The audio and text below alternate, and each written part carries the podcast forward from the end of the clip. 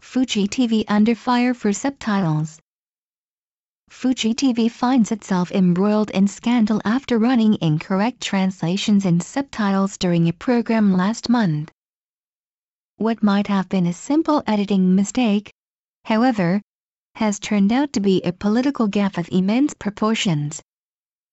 The mistake made it appear that the two South Koreans interviewed for the program hated Japan much more than their actual comments in Korean stated. The station's apology came only after online criticism had built up, with many people complaining that it may have deliberately mistranslated the comments to fan anti-Korean sentiment among the Japanese public. Perhaps it came as a surprise to Fuji TV that many viewers actually understand both languages, and could easily hear that the Japanese subtitles did not match the spoken Korean. Fuji TV denied the allegations that the mistakes in the subtitles and dubbing were in any way intentional. It claimed that the mistake was the result of human error during the editing process, and that no malice was intended.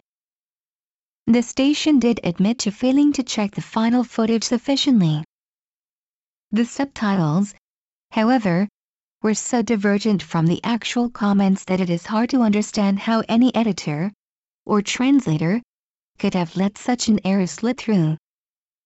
For the two Koreans interviewed on the program, the subtitles and dubbing presented not only an incorrect translation, but made it appear the speakers hated Japan, when in fact they were more reserved and nuanced in their comments.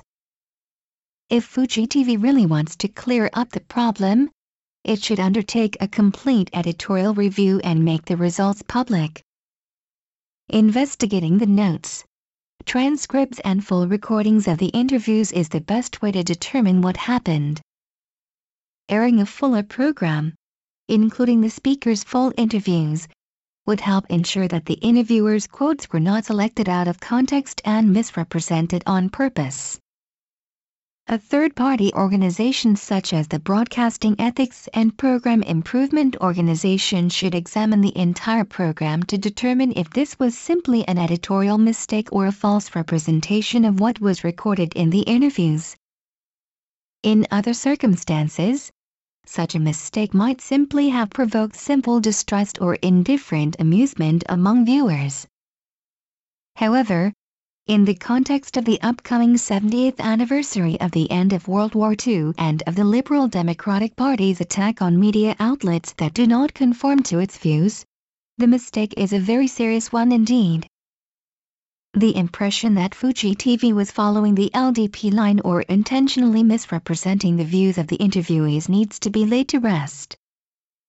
A thorough investigation into the translation fiasco is an important first step to improving relations between Japan and South Korea, and ensuring the continuance of a free and impartial press.